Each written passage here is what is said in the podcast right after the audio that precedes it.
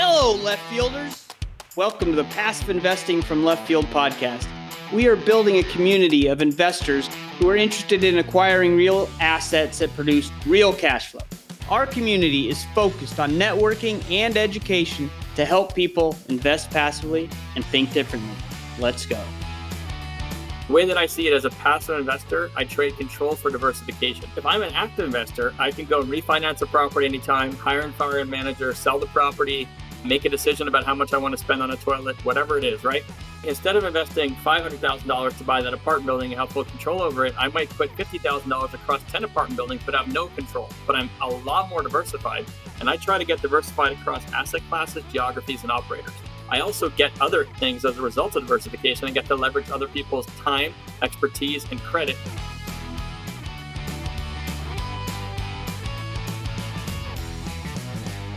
That's coming right up. But first, I want to introduce TribeVest, our show sponsor.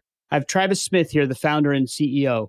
Travis, you know I'm a fan of your platform, and I'm a member in 4 different tribes. In fact, I like the platform so much, I'm also an investor. Can you share some of the ways you think TribeVest can help build wealth for passive investors? Thanks, Jim. Well, as you know, we've built a platform that empowers people to easily and safely form investor tribes. If you're a part of an investor tribe, you can participate in deals that maybe you wouldn't or couldn't on your own. And I think that's why TribeVest is so popular amongst passive investors. Think about it.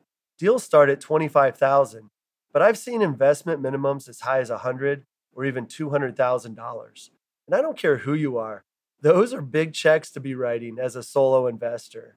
But as a tribe, each member can drastically lower their capital requirement and spread the risk on the deal.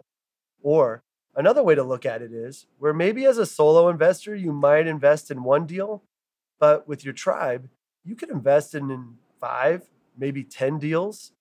You can think of tribe investing as a wealth-building experience with the people you know, like, and trust. If there are left fielders who are interested in learning more, please have them check out TribeVest.com or reach out to me directly.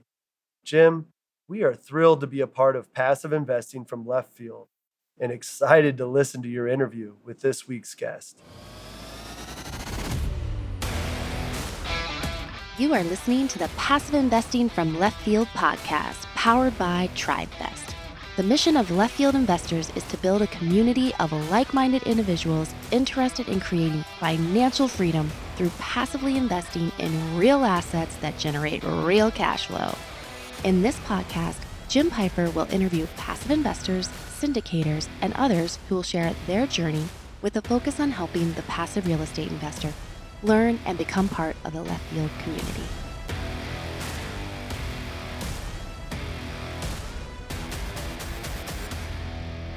Today we have Jeremy Roll from Roll Investments. He started investing in real estate and businesses in 2002 and left his corporate job to be a full-time passive investor in 2007.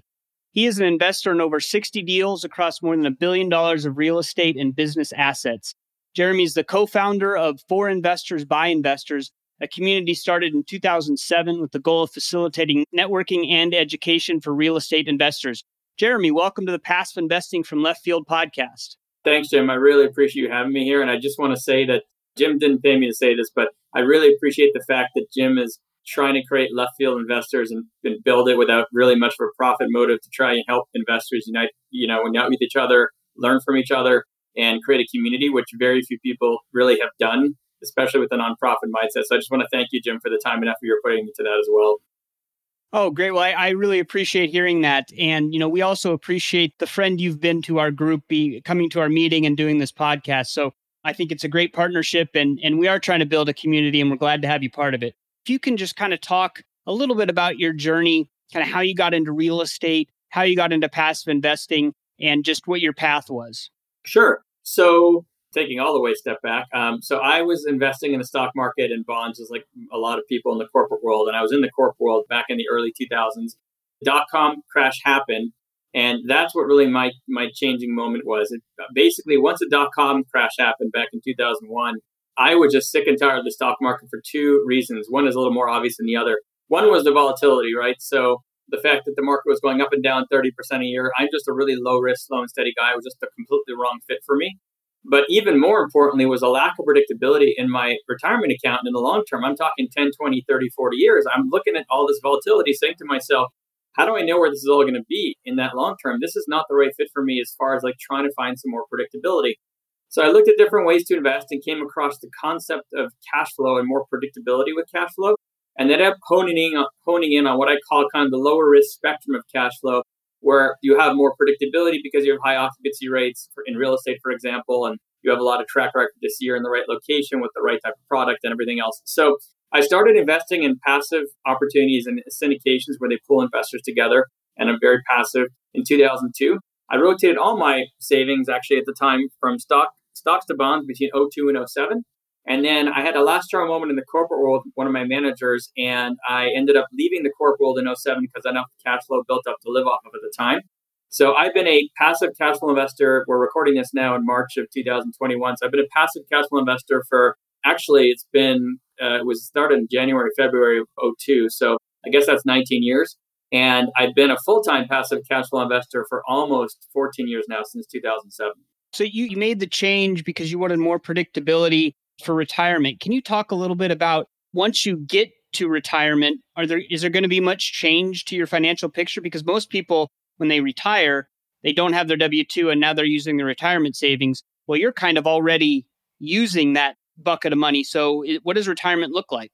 Great question. There's a couple different angles on this. So the first thing is I network with a ton of investors because as a full-time investor, I'm literally just networking to find opportunities, whether it's investors, other investor groups, or operators, et cetera. So I have a lot of conversations about this with people, and I've seen some people that are older than me. I'm in my upper 40s at the moment, who are older, who have either self-directed retirement accounts that at the age where they have to start forced contributions, or just the concept they're getting older. On the one hand, having the cash flow is fantastic, right? Especially if you have a very diversified base of cash flow and you're, let's say, at 2 or 3x your cost of living, right? Which is a great place to be, or more. On the other hand, the lack of liquidity can cause some challenges. For example, in a self-directed retirement account, if you have all this cash flow coming through, but now all of a sudden you're starting to have to take forced distributions that don't necessarily align with you selling properties, you've got a problem, right? Or you could have a problem.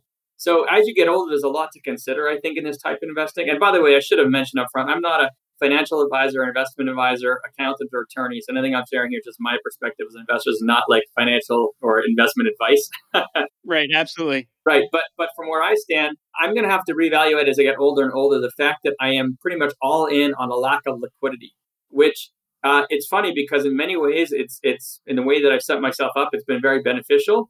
But the lack of liquidity prevents challenges here and there. It's not that bad, but it does come up once in a while. But more importantly, I think as I get much, much older, that lack of liquidity is something I'm going to have to reevaluate. And will it make sense for me to start rotating into some liquidity and then have a balance between the two, remove some of the cash flow and maybe go into more, for example, dividend stocks. I hate to say bonds because the yields are just ludicrously low, but maybe it's going to be dividend stocks or basket of dividend stocks that won't quite do as well as the cash flow, but it'll be a good balance because it'll be liquid, right? So that's how I see myself potentially evolving as I get older. We can have a whole other conversation about where is the market going to be in 10 or 20 years and what do I think I'm going to have to do to keep up based on all the money printing and everything else. I think that's going to have to shift the way that I invest too.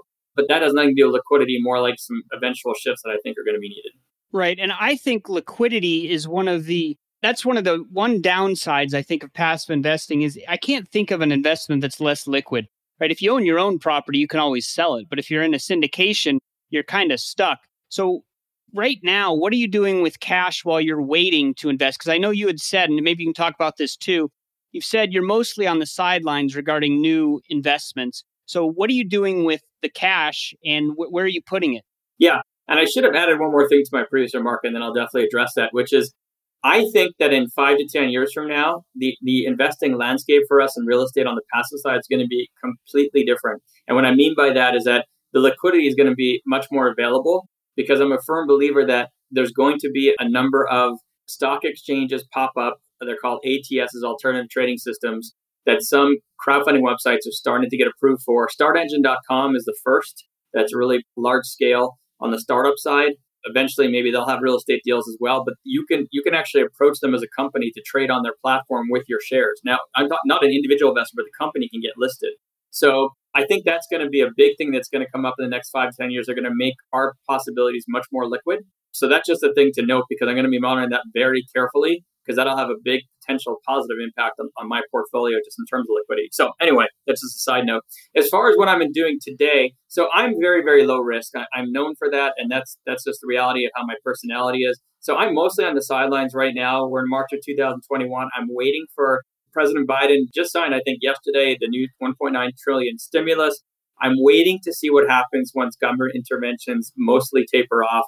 Eviction moratoriums, foreclosure moratoriums, rent subsidies, and all these other things to wear off, to see if there's going to be an impact before this new cycle starts. So I feel like as an investor, a cycle has ended last year, but it hasn't started yet because the government has delayed the entire process and the potential adjustment from all the stimulus. Once the stimulus wears off, we have to see, did they manage to bridge the entire gap and all that? And is there going to be no effect on assets and rents and everything else and vacancies? Or are we going to have some type of effect? Will there be some type of adjustment we would normally have at the end of a cycle? So what I'm doing right now is I'm waiting, because I'm concerned about asset prices coming down, or cap rates going up, or NOIs going down, frankly, all the above. And so I am trying to do two things. I'm trying to find opportunities where I don't have to worry about the value of assets depreciating, which I'll give you a quick example. I just invested another tranche in an ATM fund. I've been investing in ATM machines since 2008. And I just invested another tranche of an ATM fund where I know those ATM machines are going to depreciate to about 5% residual, 95% done. So if you tell me that an ATM is worth less next year than it would have been otherwise, the machine, I could care less. What I care about is the predictability and the consistency of the cash flow stream associated with it, in which where those businesses are actually, where those ATMs are located within retail, right? And so when I look at the landscape right now, the timing's really interesting, because I waited all of last year to invest another tranche, waiting for a vaccine to be approved, and then start to be widespread available. Because to me, that was probably the beginning and the end of the retail massacre that we've seen, right? So retail is now in a position where it's most, from a probability perspective, going to start to do better over time, right? And that means wherever these ATMs are, they don't have the same amount of risk that they had a year ago, for example. So I was waiting to do another tranche, but now the timing's really good for that. But it's uncertain for a lot of other things, right? So that's one example where I don't have to worry about the asset value depreciating next year. I have to worry about the cash flow stream continuing. I've been through the last recession, 2008, as well as this pandemic. I understand how ATMs react. I'm not that concerned about a change in revenue. And as a result, that's an interesting investment for me today. The other side of the coin, so that's an example of something that isn't going to depreciate, that I have to worry about the asset value depreciating and this being the wrong timing to go into it, compared to a year or two from now. The other side of it is stuff that's shorter term, because this $1.9 trillion stimulus is probably going to create a position from an economic standpoint that we're going to be in a good position for the next 3 to 6 to 9 months as far as consumer spending, right? So I think that it's helping to create a 2021 scenario. There's going to be a decent amount of spending, and therefore, I think I have 6 to 12 months of short-term investing where the glue is going to keep together, right? My question mark is what happens maybe this fall and going forward if the government stops to provide more stimulus, which I think is the most probable scenario. At least I think it's going to taper quite drastically. So I'm looking at shorter term stuff. So it could be hard money lending on flips for very short term, where right now the supply of homes is very, very tight. So the housing market's a really good supply demand scenario that I can actually feed into on the lending side. And then I'm also looking at anything that has a very quick payback period, so that I'm reducing risk, in the next 12 months in case things change. And so that's not necessarily real estate, or it could be a note that's structured a certain way. But the ATM example I gave you, I'm just using this because it's a live example and it's easy for everybody to understand. There's a 25% projected cash on cash annualized return. And then you also get 100% depreciation in year one. And assuming that the laws don't change for depreciation this year, because there has been talk about tax change, but assuming they don't change for a minute here, I'm probably going to end up with the equivalent, including the depreciation benefit, of maybe 40% plus of my capital back in the first year, right? Assuming I can use all those depreciation benefits, and it might even be over 50. So that to me takes a lot of the risk off the table during a time in which I think we're in the clear, going into a time of uncertainty. So that's attractive to me, right?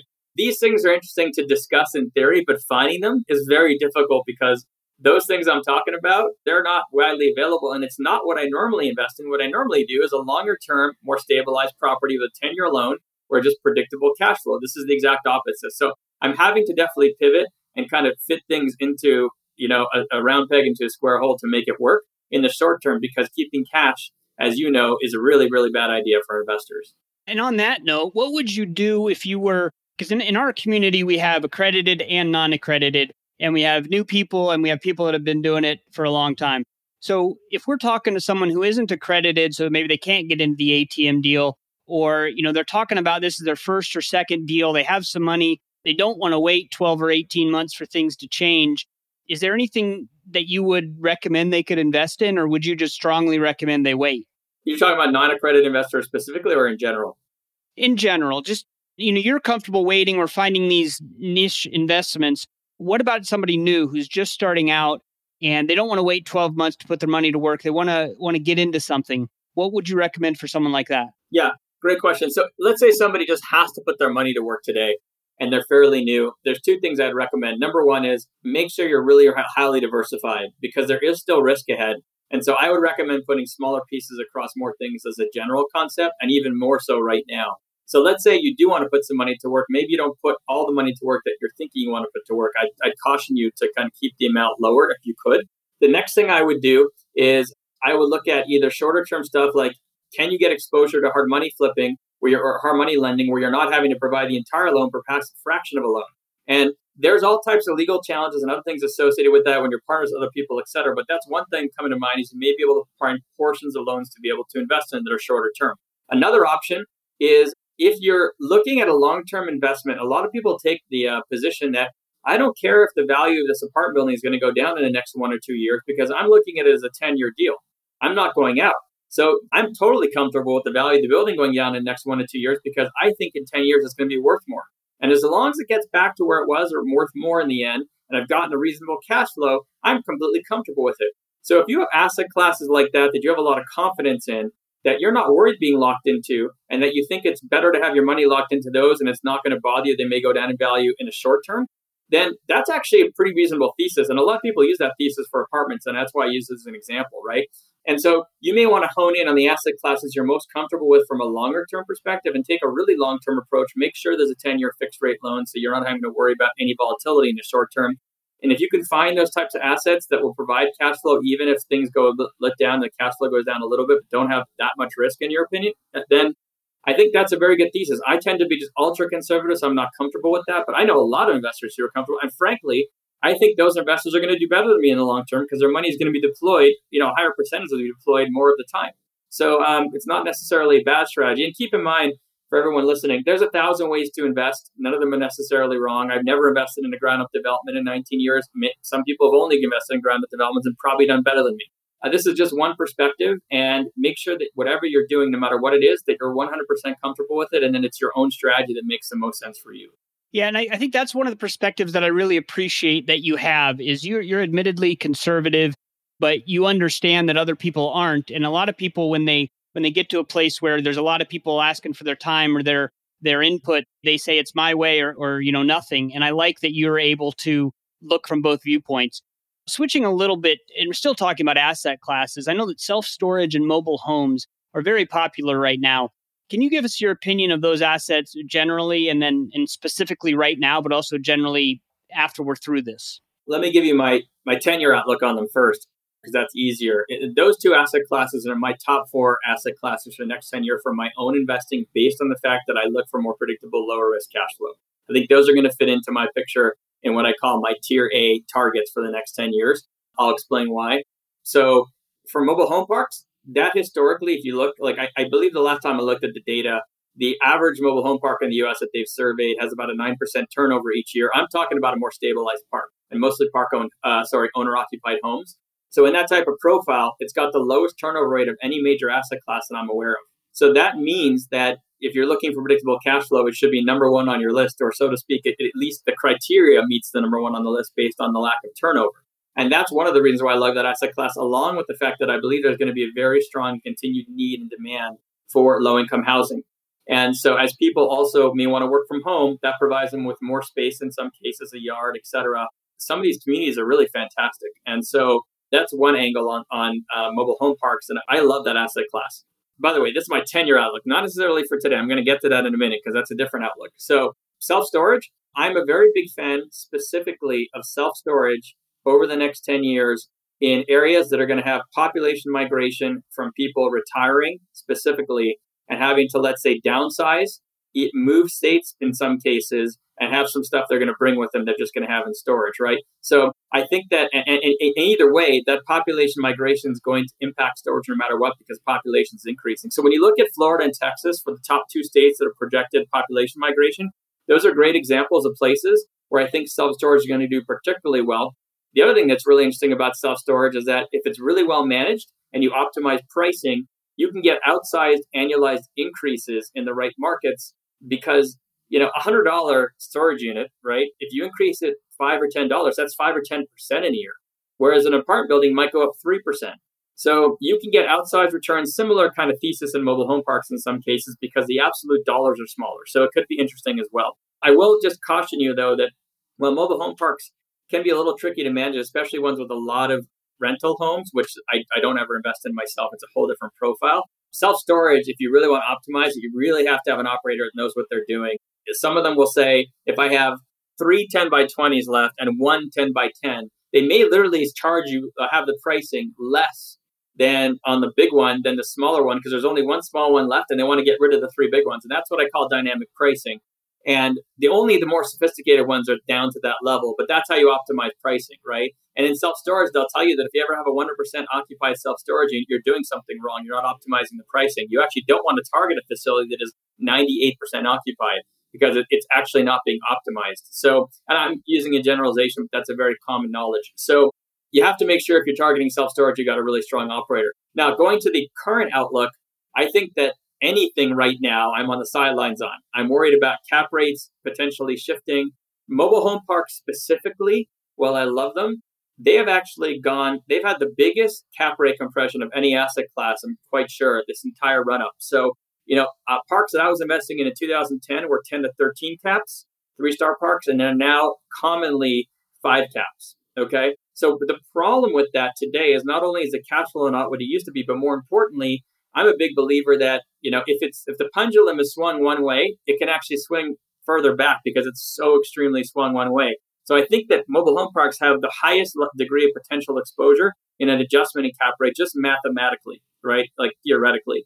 And self-storage has also had pretty major compression as well. So the timing at this very moment is very challenging for me, and I'm not considering any market rate deals across any asset classes. And I'm waiting to see what happens, as I mentioned before, once the government stimulus is done. So I'd be very careful with any asset class, including those that we discussed right now. But I do think for the next 10 years, those are amongst my favorite asset classes. Okay. With mobile homes and self-storage, it seems like there's more fund approaches than single asset approaches. Do you have a thought on which you prefer, if you'd rather invest in the single asset or you're okay investing in a fund, if you were to invest in these? Yeah, great question. Well, actually, I would actually argue that I'm not sure if it's a phenomenon of those particular asset classes versus an end of cycle phenomenon.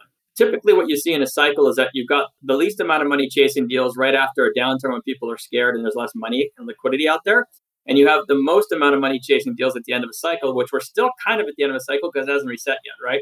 And so what's happened over the last few years is that as it's been easier and easier to raise money for these sponsors because we're at the end of a cycle or towards the end of a cycle, it's much more efficient for them to raise money in one fund versus multiple entities for multiple properties. So that's what I think you're seeing as a phenomenon, just as a side note. And I think that once we switch back, if the cycle resets and has a meaningful reset, I think you're going to see that there's going to be less funds and more individual properties again, because the sponsors won't have much choice. They'll actually have to make it more attractive for investors. What I mean by attractive is that technically most investors and who I've talked to, including myself, prefer to be able to analyze one property at a time.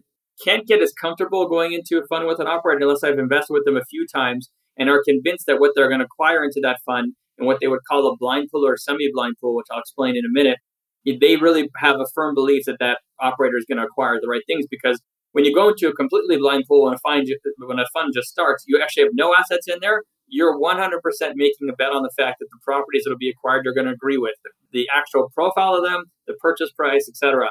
If you want, you can often wait, and I do this a lot, to see what's been acquired and maybe try to get it right at the end. You won't get the benefit of having accumulated preferred return or the cash flow from the start, but you'll reduce some of the risk and make sure it's the right alignment for you. But once you've invested with an operator for years, I mean, there's a lot of operators I've invested with like 10, 20 times where I know, in fact, I invested with one operator in 7 funds because every time I knew they were going to acquire stuff that I would 100% or very close to 100% agree with, right?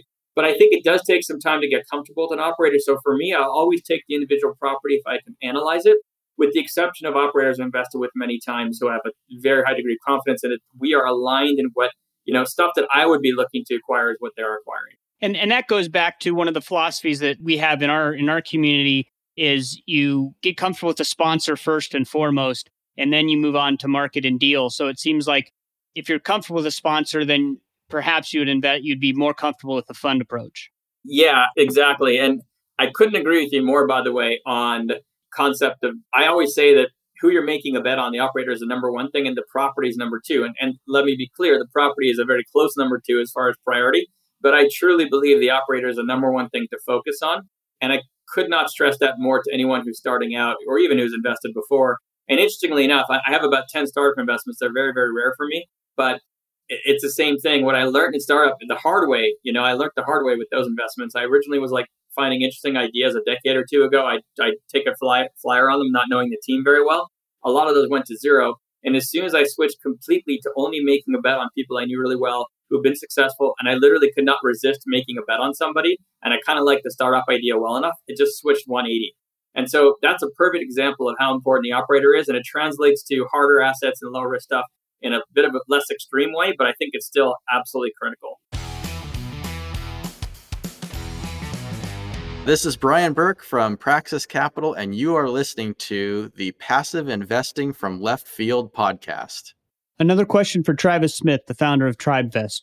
Travis, I often talk about group investing and how it can ease someone into passive investing because they're investing with other people. Can you talk about the power of groups and how TribeVest can help new investors get started in syndication investing? I love this question because it reminds me of why we started TribeVest. My brothers and I saw real estate as a way to hack wealth without having to give up our day jobs. And despite not having any real estate investment experience, we found confidence as a tribe and that we'd be making decisions together. We were up for the adventure. We valued the idea of learning and growing together.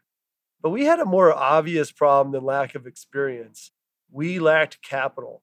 We had good incomes, but didn't have the lump sums of money to break into syndicate investing. We each committed to contributing $500 monthly. And that was our breakthrough. As a tribe, the capital added up fast. And it wasn't long before we had our first experience in true wealth building.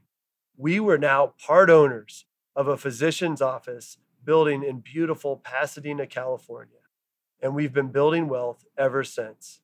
So yes, TribeVest is a great tool for people to ease into passive investing because it makes it so easy. And it helps you take the most important step, the first one. If you start pulling capital, the deals will come. Jim, we realized that if our tribe could do it, any tribe could. By forming and funding our investor tribe, we secured a future we could have never imagined. It really did change our lives. Changing gears just a little bit again, and maybe this has to do with the where we are in the market, but many sponsors seem to be adding different class shares on their offerings. They have an A class that doesn't get any of the upside but has a higher pref, and then maybe a B class. And then there's even some preferred equity that has been coming into some of these deals.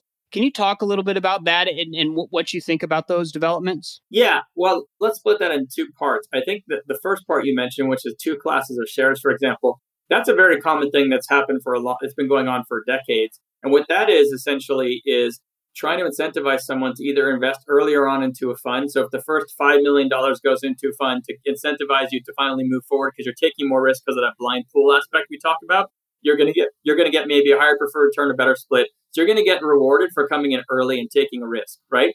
Whereas the later capital will get, you know, slightly worse terms. That's something that's been common. What's actually new to this cycle or this past cycle was this advent of preferred return coming up much more frequently. And I think, in my opinion, that has come up as a result of the cap rates getting to the point where cash flow has become unattractive at certain cap rates. Like if you're going to buy a building at a 4 cap and you're going to get 6% or 5% cash flow year one as a passive investor, that's not very attractive. And what happened is that as an end of cycle phenomenon, we started to see more and more people offer the preferred equity as a solution to, how do I continue to attract investors in an environment where these deals just aren't attractive enough to get all these investors?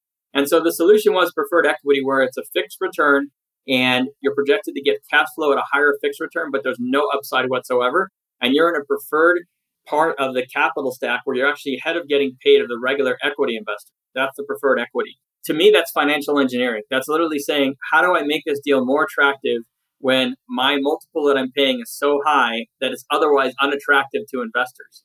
Which tells you something, right? It tells you something about where we are with cap rates, where we are at the end of a cycle, right? That's a very important point. The one thing about preferred equity that I think it's really critical, if you're investing in a deal that has preferred equity, whether you're the actual preferred equity or the common equity, you need to understand the ins and outs of how much preferred equity is being raised, what are the terms, how much common equity is being raised, what are the terms, and what does that mean to me? And I think that both a lot of people who are investing in preferred equity, I don't think they fully understand the concept and exactly how they should look at it, because I've had conversations with many people about this, and a lot of them who have already invested in deals didn't fully understand it. And I think a lot of people who invested in common equity even didn't really fully understand the preferred equity structure and the additional risk that took place as a result of having that structure in terms of having more equity behind them, or ahead of them, I should say. So I think this is a really important topic that doesn't get discussed enough. I think a lot of investors don't understand that the whole thing's about financial engineering at an end of a cycle to begin with. And I think the investors really need to understand the ins and outs of that particular deal, what percentage, like you got to look at the loan to value, how much preferred equity there is, how much common equity there is.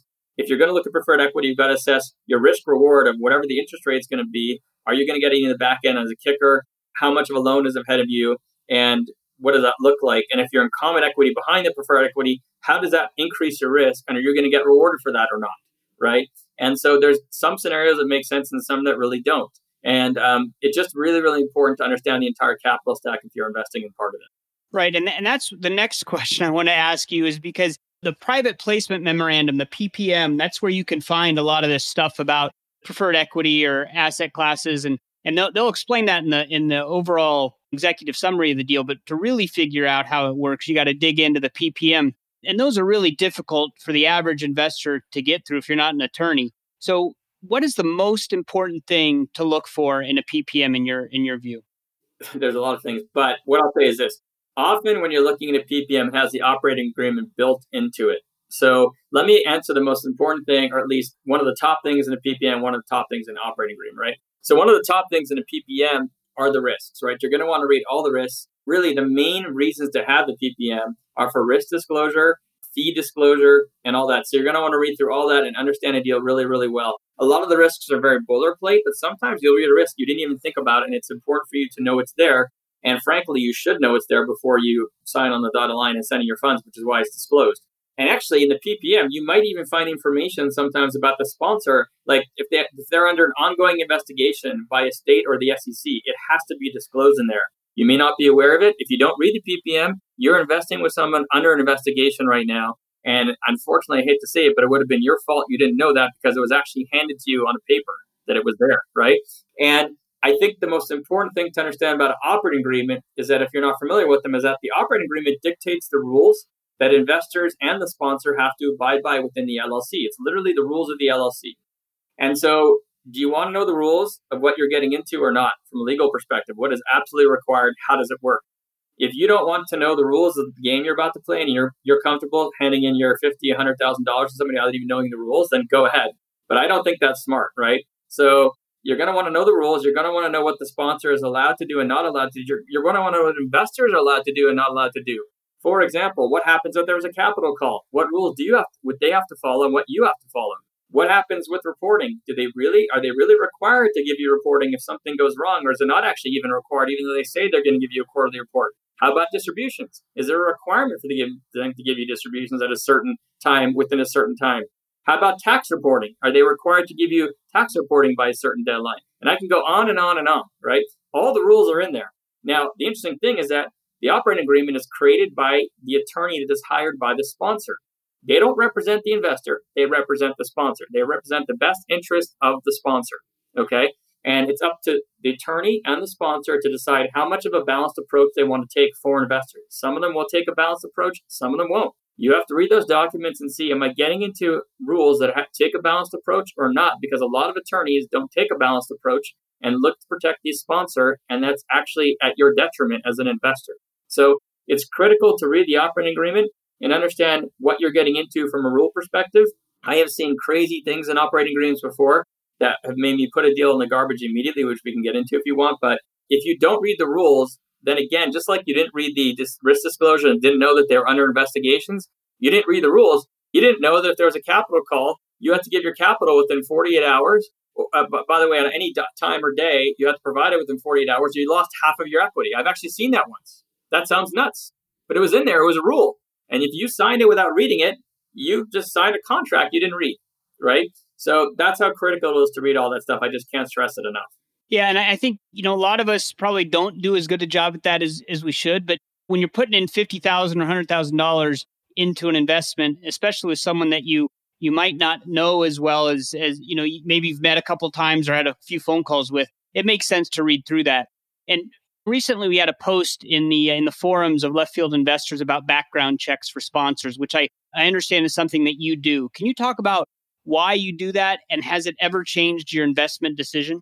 It's definitely changed my investment decision, and I do it for two reasons. One isn't as obvious as the other, but it's actually probably equally as important, or maybe almost equally as important. So I've been doing background checks as a rule for as far as I can remember. And when I first started, the way I had to do them was through a private investigator. That's who I had to hire to really get all the information. And those people are still out there if you'd like to hire one.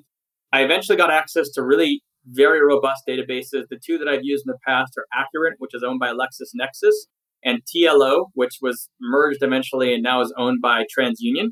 They provide information about criminal and civil type of judgments. They provide information about liens, tax liens, judgments, other items, any lawsuits people have been, even if they won or lost, it provides all the history, all the court history. And it also shows what property that person owned, what corporate entities they're affiliated with. And I can actually dig down into those. That's just the initial report. You can actually dig down into each one. And so it's absolutely critical, because I'll give you a great example.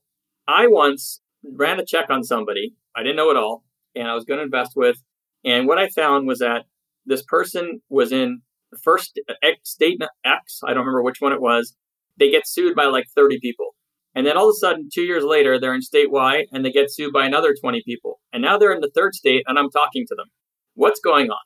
Someone seems to be defrauding people, probably, or something else similar. Now, here's the thing. You can't assume they're guilty. Maybe all those people would have lost their case, but they've upset 50 people. So do you want to take the risk, or you want to move on to the next deal? Because there's 1,000 deals out there. You move on to the next deal. I probably saved myself from losing potentially all my money, right? Now, these background checks don't cost that much relative to the amount you're going to invest. So the risk reward is absolutely no-brainer to me. And unfortunately, I would say in my experience that it's probably unlikely that even 1 out of 10 people run background checks. It's crazy for me to say, but that's my experience. Now, the other reason why I run it, and I think it's very important, is to actually test the sponsor. And what I mean by that is, when you're trying to figure out who you're investing with and who to make a bet on, you've got to read between the lines in as many ways as you can to really kind of figure out who are you making a bet on really here. So what I do is I will turn to the sponsor and say, I want to run background checks on all the managing members. What I need from everybody is their name, date of birth, and home address. So that's test number one. Will you give me your home address? I actually don't even need it. I can take a work address, but I asked for the home address, right? So that's test number one. Number two is, I always ask them, is there anything I should know before I run the background checks?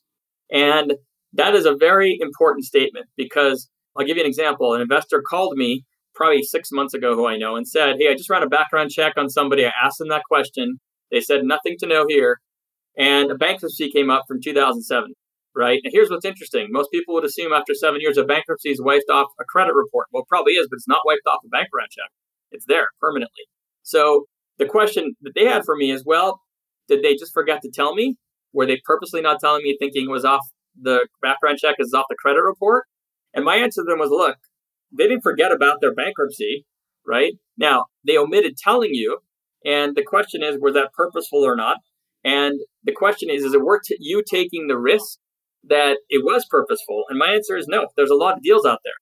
So I think, to me, I just move on to the next. So in the end of the day, it gives you a sense of their character, because I've had a lot of situations where somebody says to me, look, in fact, I remember one case, somebody said to me, I was stopped in a traffic stop. They were asked me to search my trunk. and I had a gun in the trunk in a case, and I had a legal permit for the trunk, but I didn't know that I actually had to have a carrying permit for it in my trunk. I was moving it. And, you know, I want you to know that happened because it's going to look really weird when you find that I had like your possession of a gun.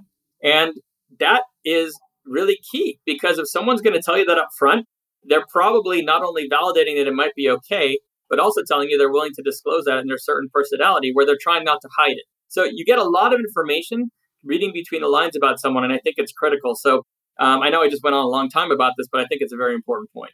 No, it certainly is. And so kind of on that same note, what are one or two red flags on a deal, and not necessarily from background check, but a red flag from a sponsor or a red flag on a deal that would absolutely just stop you from investing? There's so many.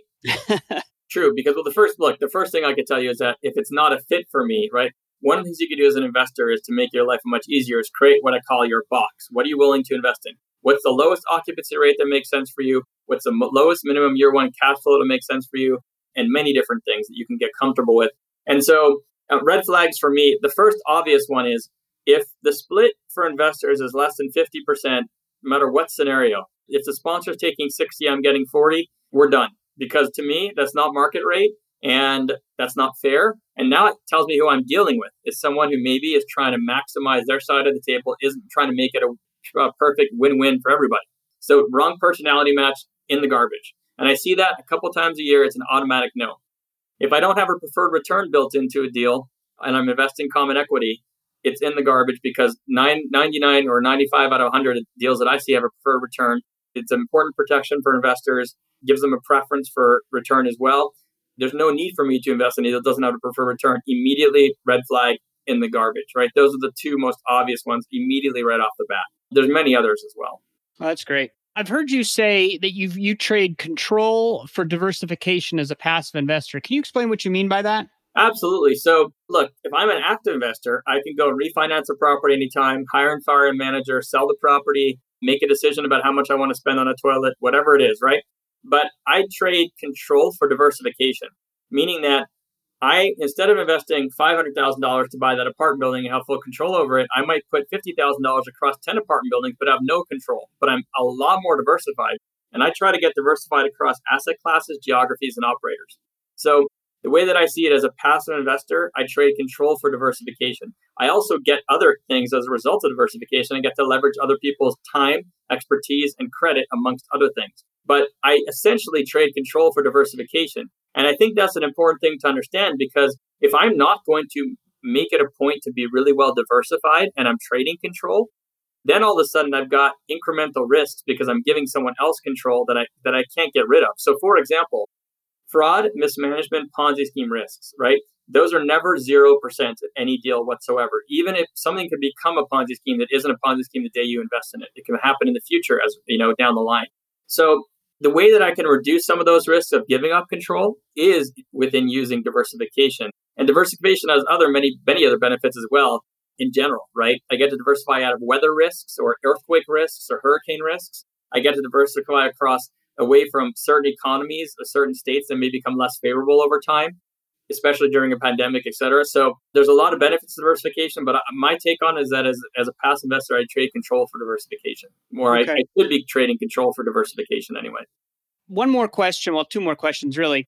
Can you talk about maybe the two or three most important deal-specific metrics you look at when evaluating, let's say, a multifamily deal? Because that's what I know you're not investing in those very much right now, but that's a lot of what our community is doing. So can you talk about two or three specific deal metrics that you look at when evaluating a deal? Yeah, I'm just going to get into the easy ones, the very low-hanging fruit to start off. So number one thing I look at, one of the first questions I always ask is, what is the in-place cap rate that you're paying? And it could be trailing 12, it could be in place depending on the asset class, but for multifamily, I'd probably look at trailing 12. The reason why I ask that is because I'm looking for a low-risk, more predictable type of building that's mostly occupied, and the multiple that I'm paying is one of the most critical things, because we're not building a lot of padding into the deal very often, right? It may or may not have value at upside. And so how we buy it is one of the most important things to me. I better buy it right, even to create some padding. So the first question I ask is, what is the cap rate, right? That is one of the most important things to me. Next thing you can look at, one of the really easy things is, what is the assumed average annualized rent inflation and expense inflation? right? Does that look right to you? Does that look fair? Is that a balanced approach they're taking? Another thing you can look at that's really critical is what is the assumed expense ratio? And doesn't make sense in that scenario. Doesn't make sense in that climate. Doesn't make sense with how much common area there is that you're paying electricity on versus are you paying the water or tenants paying water and all this. You have to look at the climate, the cost of living in a certain area and the cost of electricity in a certain area, which is more expensive than others. And also the age of the building and other factors as well, you know, deferred maintenance, et cetera. So the expense ratio is another really important one as a starting point. Now, it's important to dig into every single one of these further. You've got to look at the expense ratio just because it looks right. You want to look at what did they do compared to what the previous owner did and how did it change right up front and why were those changes implemented in the pro forma and are they conservative or are they aggressive, right? Similar to, you know, the average rent increase and expense inflation increase assumption. And the exit cap rate is another one that you can look at immediately and say, is that a fair cap rate? Is it an increase? Is it a decrease? Why? What approach are they taking? And you know, in the end of the day, Jim, I think that what I try to do is invest with people who are looking to underpromise and overdeliver and are very conservative for two reasons. One is because it very much aligns with my own personality. And two is because that type of operator, what that tells me is that they're trying to build long-term relationships with investors to get them to invest with them for the long term over and over. The ones that I try to stay away from are the ones that are very aggressive, make the numbers look really great, and are overpromising, setting themselves up to underdeliver. But they have a great marketing funnel, and if they only go into one or two deals, they don't care because they're going to keep marketing to other people. That's not the operator I want to be with. And so some of these metrics I just mentioned, just from the top, start to give you a sense of what that person's like. The first one you mentioned was the cap rate, and I know that you typically don't invest in heavy value add deals, so. Because there's more maybe padding in those deals, does that change if you're investing in value add? Yes and no. If it's a really heavy value add, you can make the argument that's the case because very often a very heavy value add, you know, a 20% occupied building is going to have a different cap rate than a 90% occupied building just in the way the numbers work and where the values are placed. On the other hand, I actually do value add, but I do the value add at the beginning of a cycle, not the end of a cycle. So it's been a long time since I've done real value add, but I'm looking forward to doing it again. But I would make the argument, though, that if you're doing what I would call kind of minor to medium value add, you know, go and renovate the units because I'm renovated in 15 years when they're turning and then, you know, increase the rents. I don't think the cap rates are going to be that much different. You're buying the in-place cash flow. The person just has put money into the building. You're going to benefit from it from actually increasing the value. As soon as you start paying an adjusted cap rate, you're starting to pay for future value that hasn't been created by anybody else. And in my opinion, that type of future value type of consideration only happens at the end of a cycle when people are trying to justify bidding more against the next person because it's hard to get it because you're bidding against a lot of people. That's not necessarily a good reason, right? It's just an end of cycle reason. But I do agree with you on a heavy value add deal, that cap rate is going to be a bit of, you're going to look at different factors beyond the cap rate. You might look at a price per unit compared to comparables. You're going to have to look at many different factors. What's it going to cost you to get it to where it needs to be and all these other things. So I invest in mostly stabilized stuff, and that's what I'm referring to here. Well, this has been great. A lot of information and fantastic information. We really appreciate it. Last question for you. What is a great podcast that you listen to? There's a lot of great podcasts. I would say a couple coming to mind just really quickly. I'll just mention a few very quickly. I'm sorry. Joe Fairless, one of the biggest podcasts in the U.S., does a fantastic job. He has, I don't know how many podcasts now. I mean, I've been on his podcast 3 times, and I think he has probably now, I haven't looked in a while. He's probably got over 2,000 episodes now, if I had to guess, right? And just a wealth of information, does a great job interviewing, very smart guy. There's a lot of other large podcasts out there that give you a ton of selection, like Cashflow Ninja. I don't hear that one mentioned as much anymore, but it's also just a very, very large podcast. MC Lab Shirt does that one. I've been on it a few times as well. And just once you have a large podcast, there's a huge selection of information you can choose from. One podcast that I also really like that is, you know, a lot of podcasts have very similar people on them over and over. Like, you know, I've been on many different ones and people kind of that run these will find me on one and then invite me to be on theirs. And that's how they find me.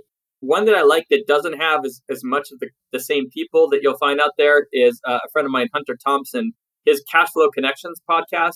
He tends to get a lot of high profile guests that aren't necessarily a sponsor or an investor. He had John Burns just on his podcast. I just heard it. Very well-known economist in the single-family space. Fantastic podcast. He'll get very well-known people. He'll get like a Fed economist. He'll get all these people that you won't necessarily see on a lot of these other podcasts that are a little bit more cookie-cutter. So I like that one as well. Excellent. That's a great list. Thank you very much. Jeremy, how can listeners get in touch with you? I'm happy to really be in touch with anybody, whether you're new or experienced investor. If there's any way I can help, if you're an investor that wants to network or have questions, if you're an operator that wants to network, if you're another group that wants to network, I'm just happy to help any way I can. So my email address is the best way to reach me, which is jroll, at Roll Investments, ROLL Investments with an S.com. So jroll at rollinvestments.com. Excellent. Well, this has been fantastic. As I said, we really appreciate you coming on. As I said in the beginning, you've been a great friend to Left Field Investors, and we've had a great conversation. So thank you very much. Yeah, thanks for having me on. I really hope that our episode was helpful for your listeners. And again, I want to thank you for putting the time and effort into slowly but surely building up your community and helping people to network and learn with each other. It's a really important thing for investors that you're doing. So thank you on behalf of investors. No, you're welcome. Thank you very much for that.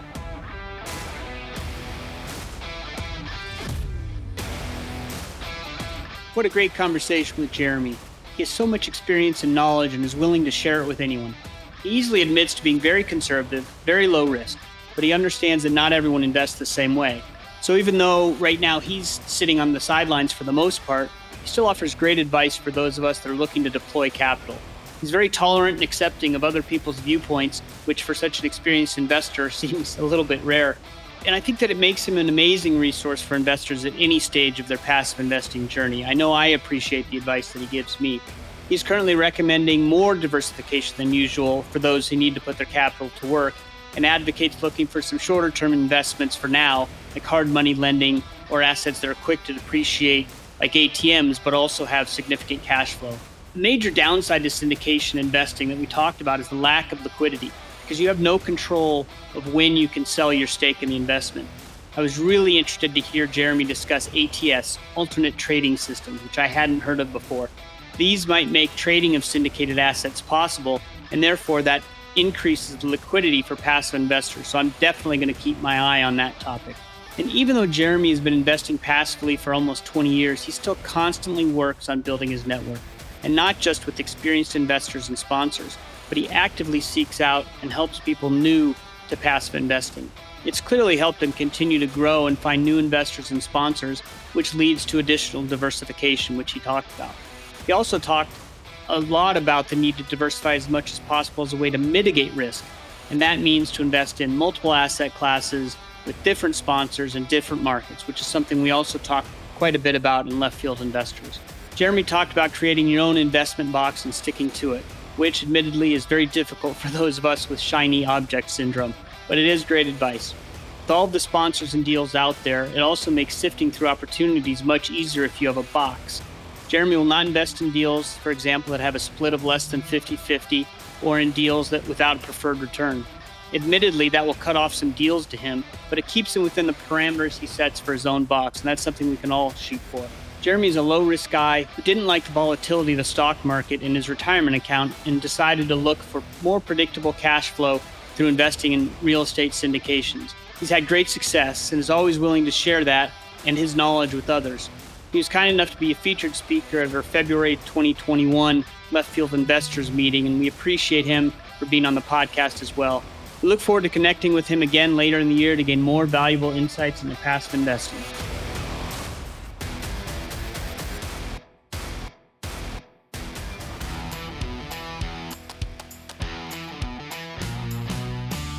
Thanks for hanging out in Left Field with us today. If you're interested in becoming a left fielder, you can find us on the World Wide Web at www.leftfieldinvestors.com, or you can send me an email, jim@leftfieldinvestors.com.